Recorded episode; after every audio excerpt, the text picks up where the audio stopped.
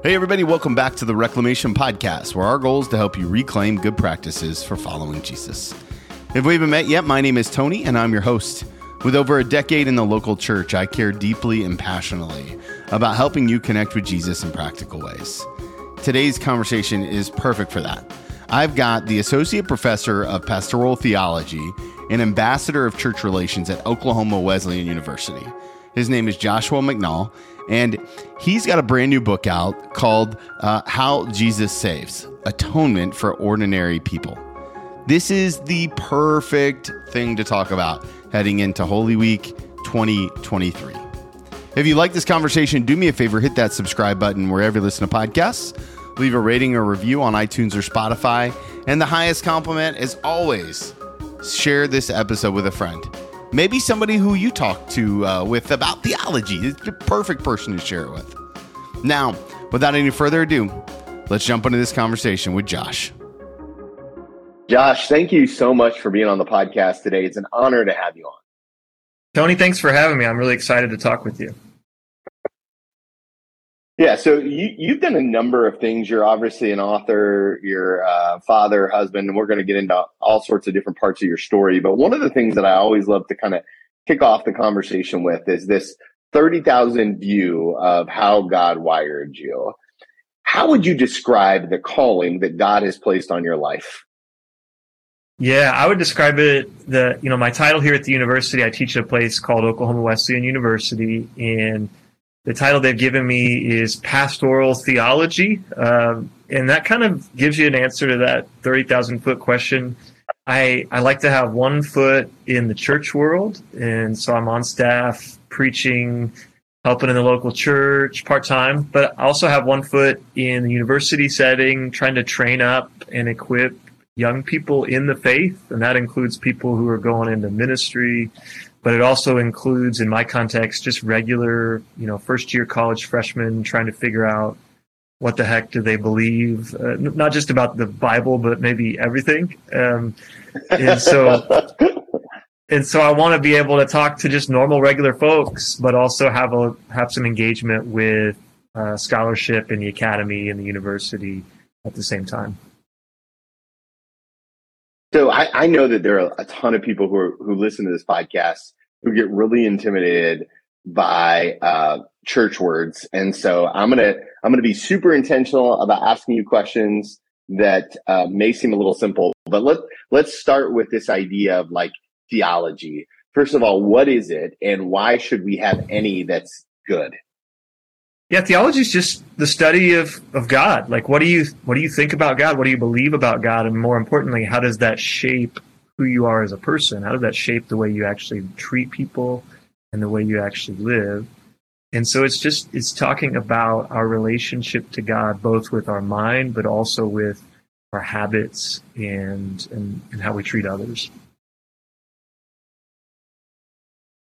As you have been teaching and leaning into the next generation of pastoral leaders and thinking about theology, what are some of the things that you're noticing about the way that people are understanding God or just the way that that next generation of church leadership is coming up? Any, reflections? I would imagine that that's a, a super uh, like rewarding, but also frustrating job, kind of trying to get people to to see something different. Yeah, I think you know as we move into an age of uh, American history, in my context, since I live in America, that is increasingly post-Christian.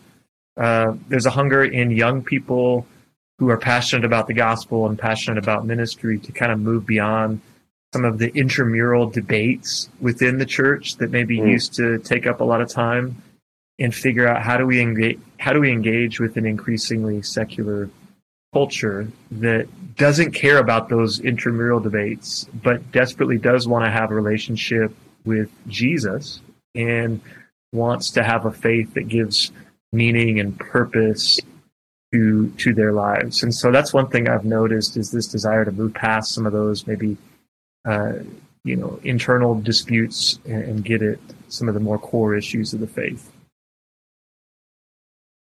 Well, that that's probably the best transition into this latest resource that you've written, "How Jesus Saves: uh, Atonement for Ordinary People." Um, So, uh, two things I really want to ask, that, you know, kind of off the top. One, how do we define atonement? And two, if you could share the story about how this book came to be. I know it's in the intro and I, I've read it and I doing some research. I think it's a great story though. So I, I definitely wanted to give you some time to share it. But let's just start with defining atonement. Yeah, atonement's a really interesting word in theology, and it's a kind of a helpful word for the for people who, like a lot of us who maybe only speak English, because it's one of the few like genuinely English words in theology, and it speaks to the at one ment. I mean, that's really kind of a literal way mm. of breaking down the word, the at one ment, the weight, the making one or, or bringing to of union between um, the believer and Christ. So taking two yeah. parties, two entities, two people who were alienated or separated and making them uh, one or bound together. And that's kind of the origin of the word. And it speaks to what the Bible talks about as reconciliation, as bringing together um, of humanity and God because of what Jesus has done for us.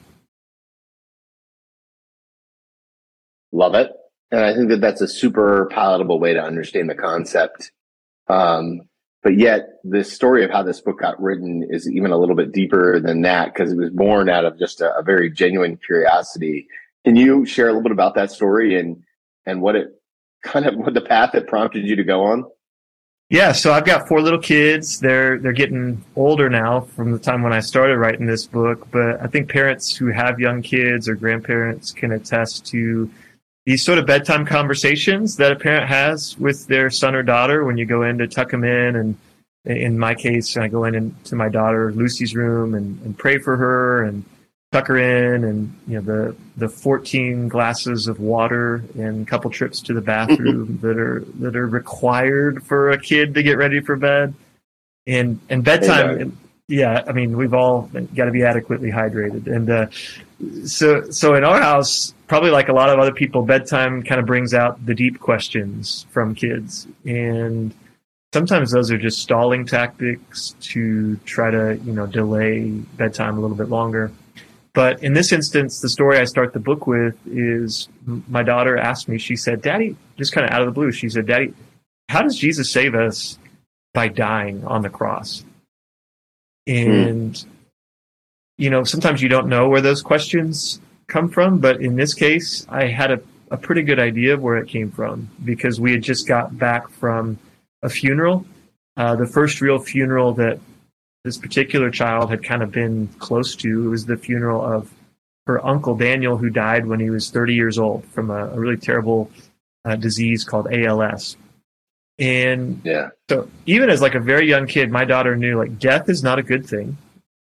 Death at a young age, somebody in their 30s, I mean, Jesus is, is about that age as well, is not something we celebrate. It's not something that is good news. And so she had heard her whole life that Jesus saves us and that he saves us by uh, dying for our sins on the cross, and that his death is connected to salvation and the good news. And this mm. very obvious question that sometimes Christians just completely gloss over to her was just on the front, uh, the front burner was like, well, why in the world is a cross and a violent, shameful death, the way in which God saves us. And so the subtitle of the book is Atonement for Ordinary People, because I share in the introduction that I should have really had a snappy answer for that question, because uh, I I had just written a really large academic book on the doctrine of atonement, and it was really well received by other academics and professors, and I say in the introduction that what that basically means is that you've never read it or heard of it. if you're just like a normal person. True. And what it what it also means is for just regular people, or at least for my daughter, like some of those big ten dollar theology terms and intramural debates, even though they're important, they weren't going to help her in, in that moment. I needed a way of talking about how Jesus saves for ordinary people in language that regular people can understand and and so that's what this book is. It's birthed out of just a very simple, honest question from a kid who probably at the time was maybe you know eight years old or something, and and I wanted to be able to talk about salvation and the cross and redemption in, in ways that anybody could could understand. Well, one of the things that I strongly believe is that communication is, uh, in simplistic terms, is absolutely the hardest version of of communication, using the least amount of words possible. And this is, I mean, you cover a really meaty topic and a kind of a really, uh, and not that many words. Given, I mean, people write whole, you know, thesis dissertations on the atone on just one part of the atonement. Um, what did you learn about Jesus and yourself in the process of writing this book with as few words as possible?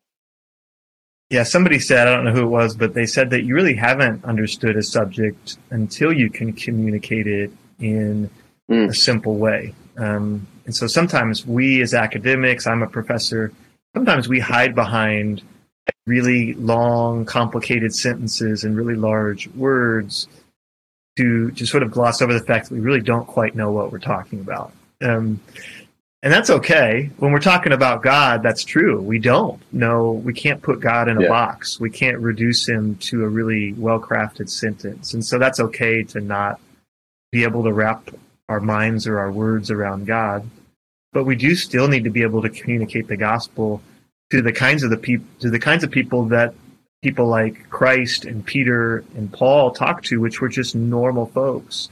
Um, and so it was it was a really helpful exercise for me to take some of the things I had done in a more academic context and to put them together with stories and illustrations and analogies and even um, as people will see if they read the book some of my really bad uh, drawings and artwork to try to to help the gospel become clearer for for just ordinary folks.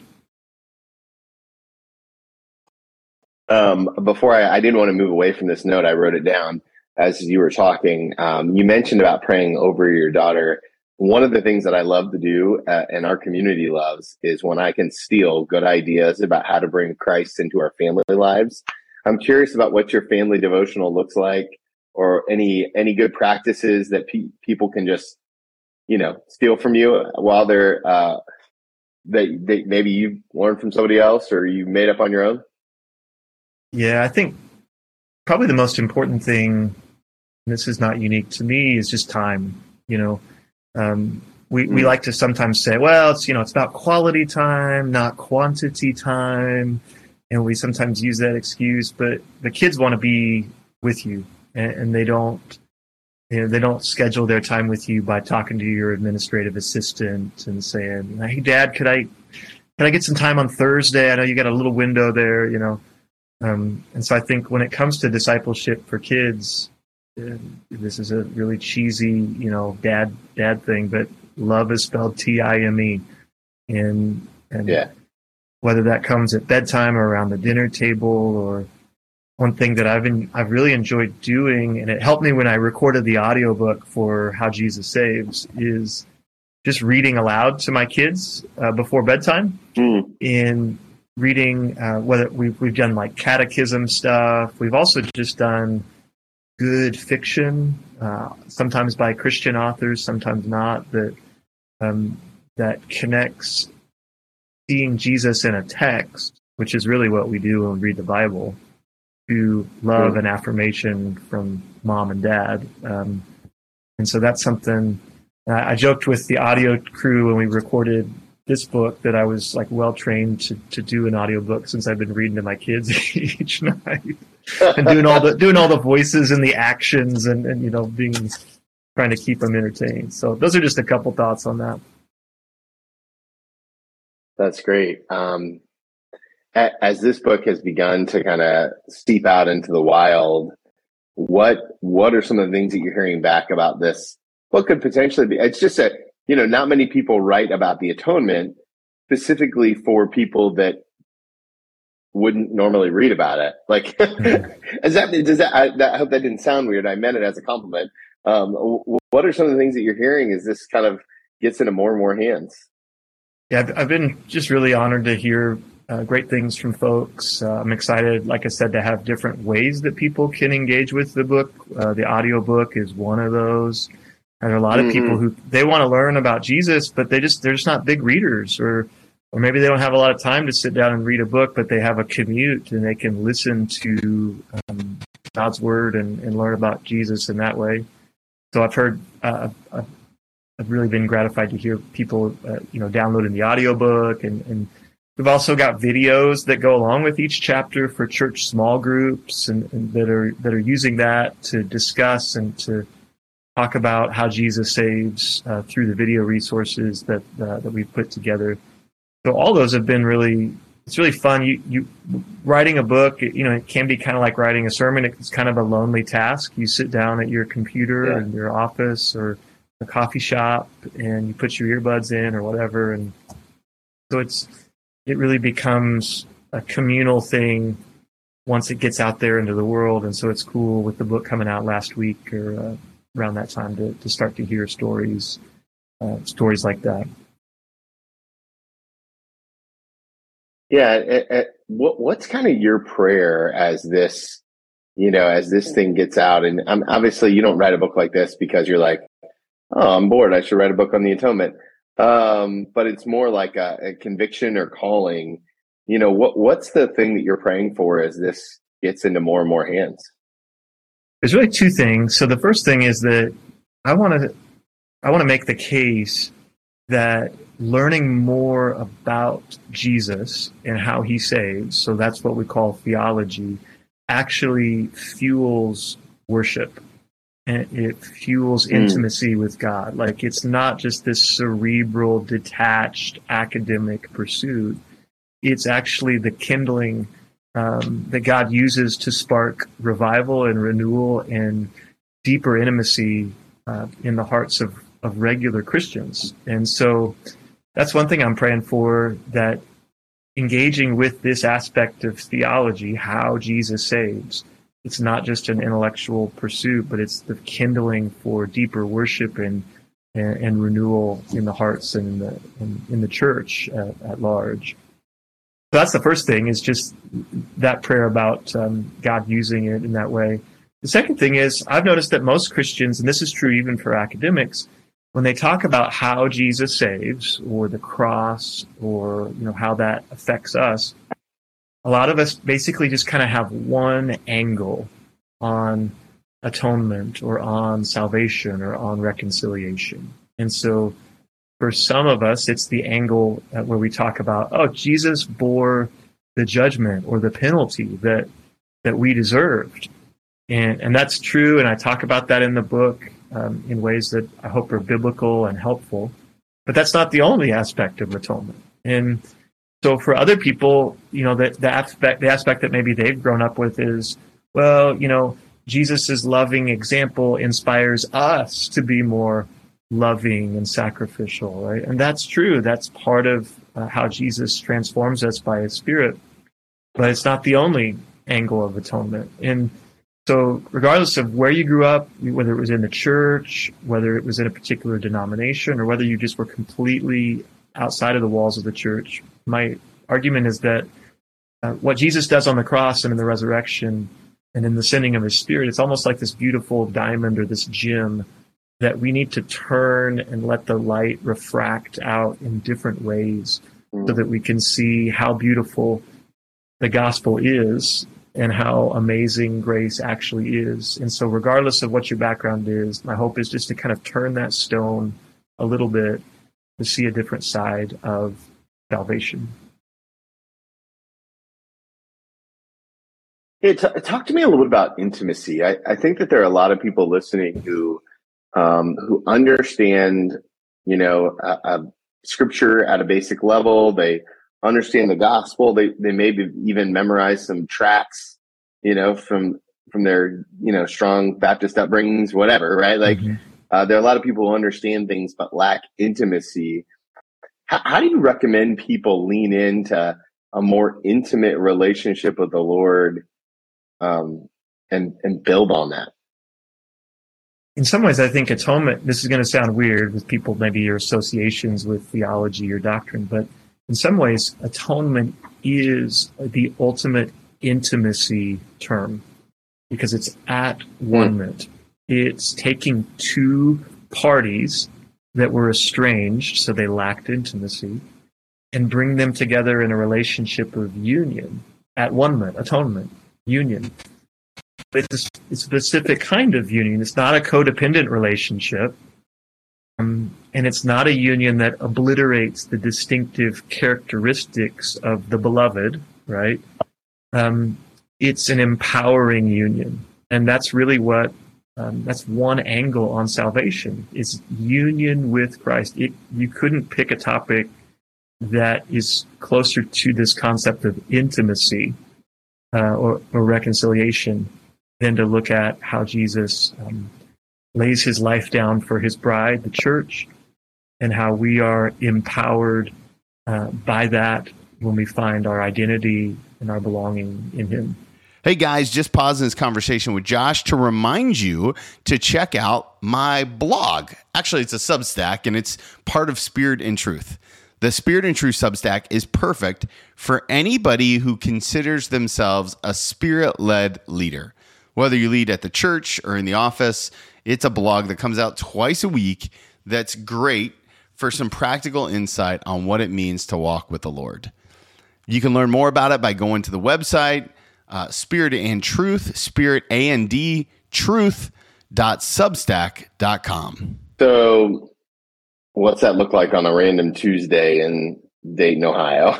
yeah. Help us get practical with us. Yeah. I mean, I think it, first of all, like the, the first chapter in the book, uh, which is a quote from the movie Jaws, uh, is you're going to need a, a, bigger boat. Uh, Jesus in the bigger boat. So practically yeah. speaking, we can't see how sweet the gospel actually is until we come to grips with how deep our problems apart from Jesus actually mm. are. And so one part of the book is just trying to get people to, to understand, myself included, that we have more than just one problem. Um, and once we see how deep the human predicament is, then that sparks greater affection and greater intimacy for God in a very practical sense because we realize how broken and how lost we are apart from apart from Jesus. And so that's one practical part of it. And it's maybe it sounds like a downer, but it actually I think sparks affection and intimacy is coming to grips with the various facets of our problem or our predicament, our sin problem, apart from Christ. Yeah, I think uh, one of the things that I say oftentimes when I do funerals is that grief is some terrible kind of privilege because it's a reflection of the depth in which we love. Mm-hmm. Right. And so, um, and I stole that quote from somebody who I now I can't remember, but um, so, so, I did not say that, so don't quote me. but you know, that's that's kind of what you're saying, right? Is like, hey, uh, when I understand the depth of my sin, full nature, then I can measure the depth of the sacrifice that Jesus made for me to bring me to Him. Is that? I mean, am I? Yeah. Paraphrasing that back correctly? Yeah, that's exactly right. And so, if we want to get really practical with it, you know, a lot of times when people talk about atonement, they talk about our sin problem that makes us guilty before God. And that's mm-hmm. one facet of our predicament. That's a real facet. But a topic that sometimes we don't talk about is our shame problem. And there are mm. millions of millions of people just who are borne down by the weight of shame. And the really insidious thing about shame, some uh, now I'm going to say, you know, I heard somewhere, uh, one author says is, you know, you feel guilt for what you've done, but you feel shame for who you are. It's like yeah. it clings to your identity like an odor and it doesn't wash out, you know.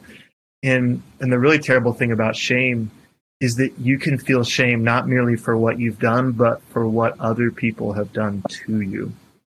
Um, and so there's this mm. terrible story in the Old Testament about about Tamar and how she experiences a sexual assault. Um, and and she screams out, "Where can I go to be rid of this disgrace, this shame?" Right. And so here's you know here's the question: How does the cross of Jesus Christ deal not just with our guilt problem, but with our shame problem that people wrestle with on a daily basis? And so I talk about in the book, you know, this this fact that we don't really paint or depict in our Christian artwork, but that is that Jesus was crucified completely naked. And we know that from Roman history. We know the soldiers divided up his mm. garment by casting lots in front of his mom, his this mocking crowd, and his female wow. disciples. Right? There is no more shameful experience, for, especially for a modest Jewish man, than to sort of be splayed out naked in public and mocked as being accursed and as being a fraud, right? And mm. so, how does that how does that connect to the good news? Well, one of the things I think the Gospels are trying to say is that Jesus enters into our experience of shame. Um, and, and, the scriptures even talk about how he scorned the shame of the cross, and he knows what it feels like. Wow. He knows what it feels like to be assaulted and to be abused and to be shamed publicly in the worst way imaginable. The first uh, Christian piece of artwork of Jesus that we have is not in a stained glass window, and it's not even a Christian piece of artwork. I have a, a picture of it in the book, and it's a piece of graffiti in Rome itself, and it shows a naked man on a cross with the head of a donkey, and it's mm. clearly it's it's done to mock this Christian, a guy by the name of Alexamenos, Alex, and the inscription says, "Alex worships his God." Uh, it's meant to mock Jesus. Like, why would you worship a God like that, right? That's stupid. It's silly. It's shameful. And yet, within just a, a few generations, Christians had taken the ultimate symbol of shame and disgrace and turned it into the cross, the ultimate symbol of victory and of a God who empathizes with our experience of shame and brokenness and even death. And so, that's just one example of a different angle on salvation, a different angle on the cross than maybe many of us grew up with. But it does speak to a really practical experience of regular people, and that is our, our wrestling match with, with shame and not just guilt. I think that's a beautiful description and something that so many of us can hold on to kind of in a practical way. I, I am curious to get your thoughts though on on why do you think that the the the church, like the big church, has left out this idea of of, of practical atonement theology? Why do we stop? You, you know what I mean? That that message feels as equally powerful as any catchy sermon I've listened to or given. Yet I'm not necessarily sure that there are many preachers up there preaching about the atonement in that kind of way. Where's the disconnect? Sometimes I think the disconnect is we don't quite know how it works. You know, I mean, it, it mm. is a hmm. very strange thing to say, "Hey, good news! a a Jewish man was crucified." Right? I mean, that Paul talks about the foolishness of the cross when he writes to the Corinthians. Yeah. And he does that because he recognizes the strangeness of this gospel that he says, you know, the Jews want signs and wonders, and the Greeks want their deep philosophy. And here's what I've got Christ crucified. Um, mm. And so maybe one reason we struggle with it is it's just kind of, it is, it is a strange, uh, through the eyes of just human beings and human wisdom, it, we don't quite know what to do with it sometimes. And so maybe we're prone to just talk about, hey, uh, you should be a good person. You know, you should love your neighbor. You should, you know, pay your taxes, something like. That. But maybe not that one. But uh, so we talk about something else because maybe we we struggle with what Paul calls the the foolishness or the apparent foolishness of of the cross. Mm. That that might be one reason. I'm sure there are others, um, but I think we have to stop. If Paul if Paul is right that the cross sits at the center of the gospel message then we can't just skip past the good news in order to get to the good advice. Because yeah. the good news is is paramount in its importance. Um, that's a, those are a couple thoughts on maybe why we don't talk about it enough, and maybe why we need to wrestle with it a little bit more. That's good. Good. Um, one of the things that I love to do is read dedication pages. Um, your dedication page is short and sweet, and uh, and it just says for uh, and Gregory, comma King, and, and lowercase. Uh, I I gotta tell me tell me the story. Yeah, so I've written. Um, I guess this is my fifth book, and so the first one I wrote was dedicated to my dad. That's called Long Story Short. Uh, similar, pub, same publisher as, as this one. And then all the subsequent ones. Uh, the next one was for my wife, my dissertation, and, and then all the subsequent ones are dedicated to my kid. And so Ewan is my third kid. Uh, I recognize that Scottish name, Ewan, might be a little bit strange in Oklahoma, uh, probably a lot of places in the United States, but Ewan Gregory is his name. And maybe other parents are like this. I never call my kids by their actual names unless they're in trouble. Uh, yeah. so I call them, I have all these nick, I mean, I probably have six or seven nicknames for each kid.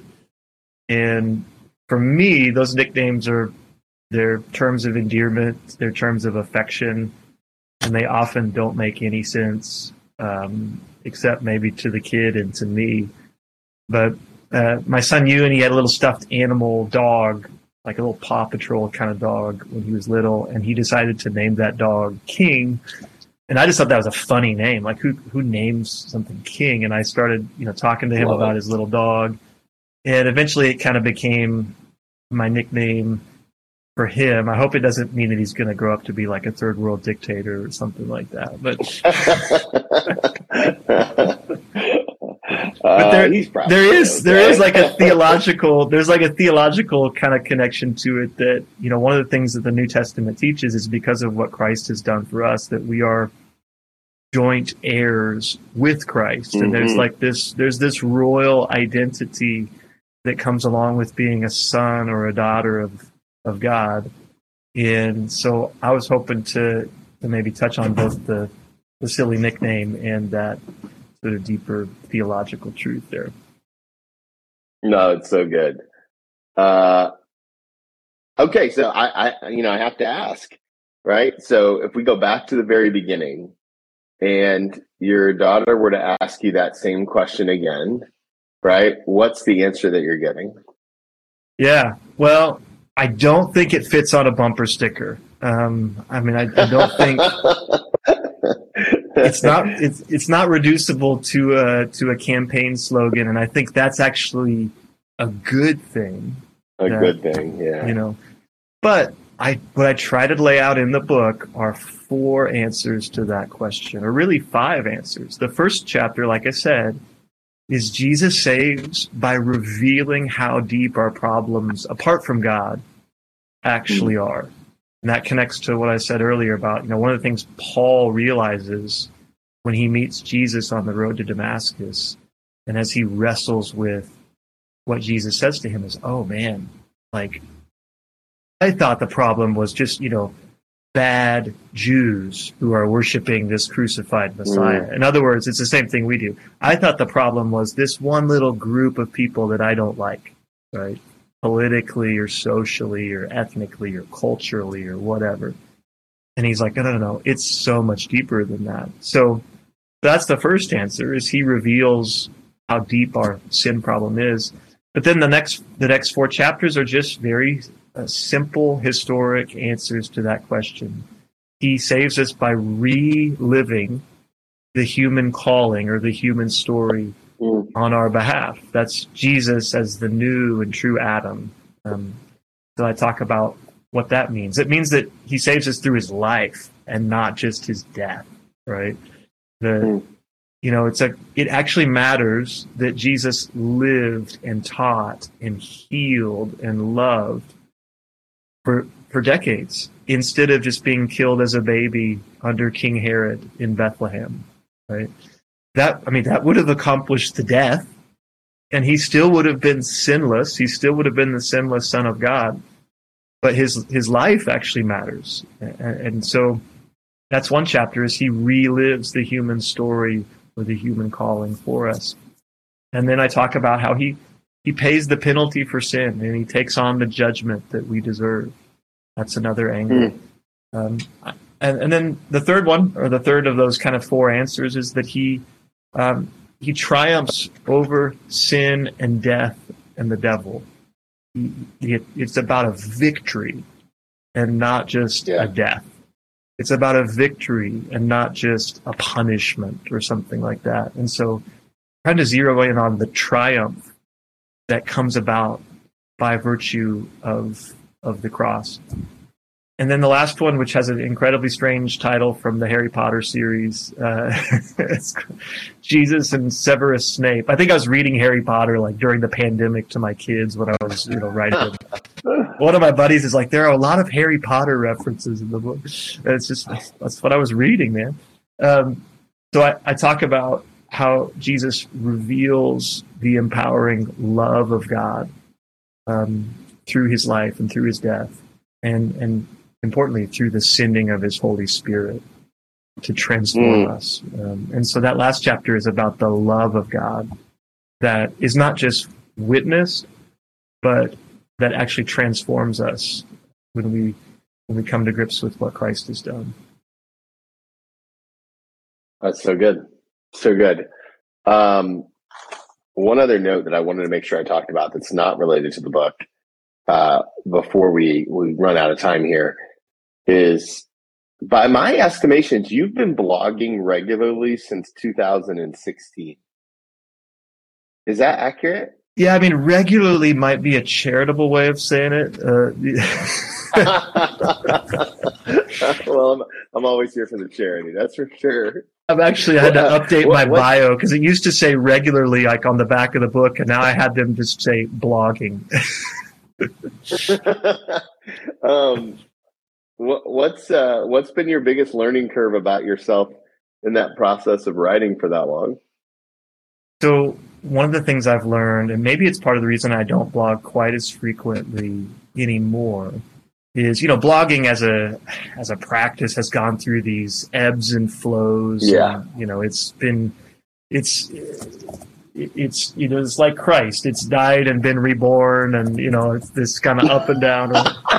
uh, uh, probably a lot of younger readers now are like, "What's what is blogging?" I don't even what's know. What's a blog? Is. Yeah, what's um, a blog? Yeah. But one thing I've I've learned is that back, especially in the days of Facebook, when it was you know more popular, is there's a danger in constantly just responding to whatever the kind of outrage mm. du jour is. You know, whatever the thing is today that's people are talking about on Twitter or Facebook just sitting down at the keyboard and hammering out my take on that. Um, even though it sometimes generated a lot of readership, I wasn't always pleased with the fruit of that, right? And I wasn't always pleased with the way those takes aged over time.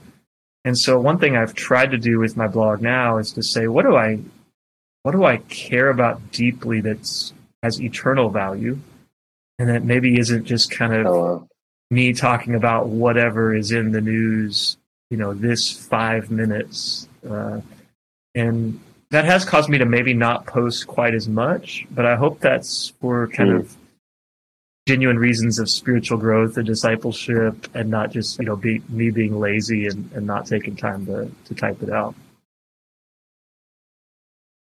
Yeah, it's good. I, I listen, I saw it and I was like, dang, bro's been going at it for a while. Like, it's impressive. So, uh, okay, I have one more question to ask you, but before I do, I know that my uh, listeners are going to want to connect with you all over the interwebs. I know they're going to want to subscribe to your podcast. Where's the best place to learn all the things? Yeah, you can go to my website, which is joshuamcnall.com. It's just super creative. Uh, it's just my name. And, and that's that's my blog. Uh, there's there's some other info on there, and then I host a podcast called Outpost theology, which is sort of located uh, on the frontier of theology, culture, and the church. Um, and uh, you know, I'm 40 now, so I'm still I'm on Facebook again. So me and yeah. Me and uh, everybody over the age of 40, I think, is who's left. But, I'm 42, and it's, my, it's by far one of my most active platforms. It's just I, me and my grandparents. I, I, that's it. and my son, so he control me. oh, that's great. Uh, okay, last question I always love to ask people. It's an advice question. I'm going to ask you to go back and give yourself one piece of advice, except I get to name the season of life that you're in. Mm. And so I want to take you back um, to the end of your very first class that you ever taught. Right? If you could sit down with that younger version of yourself, sit knee to knee with them, um, look him in the eye, hold his hands, and give him one piece of wisdom for what he's going to go through. Mm. What are you going to tell him? Oh man. So the first class I ever taught, that would have been in 2009 when I started teaching college classes, which I was entirely too young probably to be teaching college. I still had hair and, you know, no kids at that point. uh, yeah, I think I would I think I would tell myself, I think in some of my younger years, and maybe people can relate to this, you're kind of younger prophet years where you're calling out maybe imbalances. And there's a place for that. Um, but I think there's also a place to not constantly be reacting to perceived imbalances, mm. but rather to immerse yourself in the deep waters of the faith so that you can say mm. things that age well and they're not just for a particular, like I said earlier, a particular kind of five minutes of um, of history. I think you know I want to be. We need to be gracious with ourselves because you know you don't know what you don't know in those earlier seasons, and so. Uh, yeah. I don't want to be too harsh on myself, but I do. I sometimes go back and I'll reread something that I wrote a long time ago or a lecture that I wrote, and I'm like, "Oh man, uh, I, I, wouldn't quite say it that way now. So uh, hopefully that means I'm I'm progressing in, in one way or another. Amen. Amen. Uh, Josh, man, thank you so much for being so generous with your time today. Thank you for taking the time to wrestle with such hard and important topics, and for uh, for being a part of the the seedbed kind of Wesleyan tribe that I get to call my home. Um, it's always good to to meet other thought leaders there. So thank you. Yeah, Tony, thanks for having me on, man. I appreciate it. Man, I love this conversation with Josh. I think his insights are so important for the church today. I also think it's important to, to look at some of these bigger theological ideas and wrestle with them, grapple with them, right? Like, I just think that there's some um, intimacy involved in this. I, I really, really enjoyed the dialogue. So do me a favor, let Josh know that you heard him here on the podcast. Also, if you haven't yet, share this episode with a friend. And remember, guys, if you want to follow Jesus, you must be willing to move.